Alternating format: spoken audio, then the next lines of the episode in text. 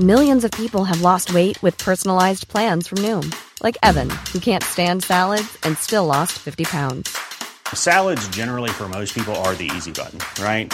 For me, that wasn't an option. I never really was a salad guy. That's just not who I am. But Noom worked for me. Get your personalized plan today at Noom.com. Real Noom user compensated to provide their story. In four weeks, the typical Noom user can expect to lose one to two pounds per week. Individual results may vary.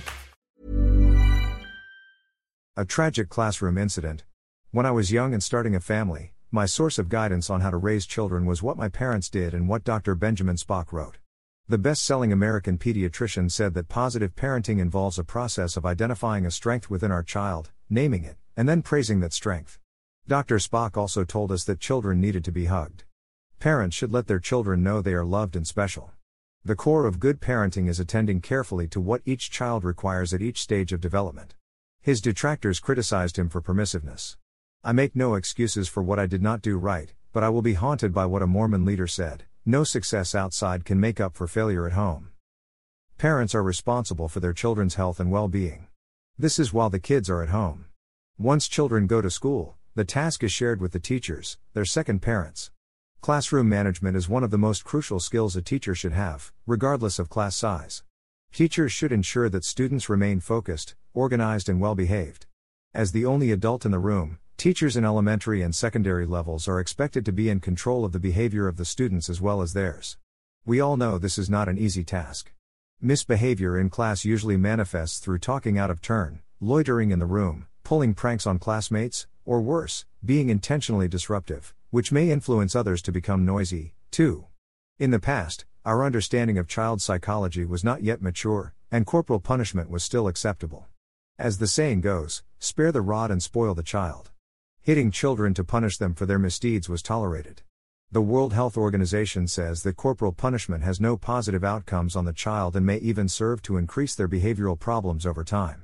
Such problems include mental ill health, impaired cognitive and socio emotional development, damage to education, including school dropout, and lower academic and occupational success, among others.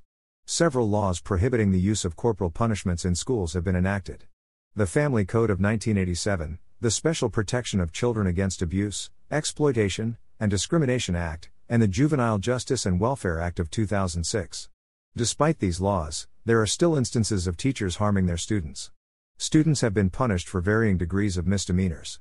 Several cases of teachers hitting their students for issues like failing to solve math problems and asking permission to leave the classroom have been reported.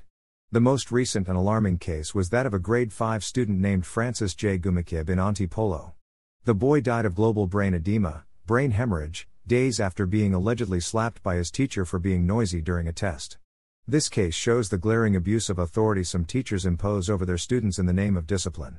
It is also a clear violation of the profession's code of ethics, which says, A teacher shall not inflict corporal punishment on offending learners nor make deductions from their scholastic ratings as a punishment for acts which are clearly not manifestation of poor scholarship. Article 8, Section 8. Is the case of Francis J. Gumikib an outlier or a common occurrence? How many issues like this have gone unreported?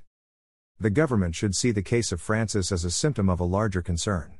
It is both a mental health and public health issue. Teaching is a noble profession, but the excessive workload has long been a concern. Groups have called for a review of teaching and non teaching duties that often exceed the prescribed maximum of six hours. We know how this could lead to stress. Medical experts say chronic stress could lead to physical health issues as well as mental health problems such as depression, anxiety, and anger issues.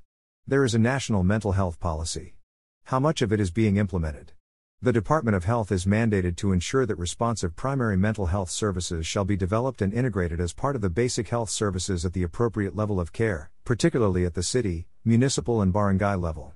Today, putting policy to work is yet to be seen. Senator Mark Villar's proposed bill, the Teacher Mental Health and Wellness Act of 2023, should be supported. It addresses the concern about physical and emotional well being. Various programs and services, such as regular mental health assessments by psychologists, counseling, and stress reduction programs, are among the tasks considered. October 10th is World Mental Health Day with the theme Mental Health is a Universal Human Right.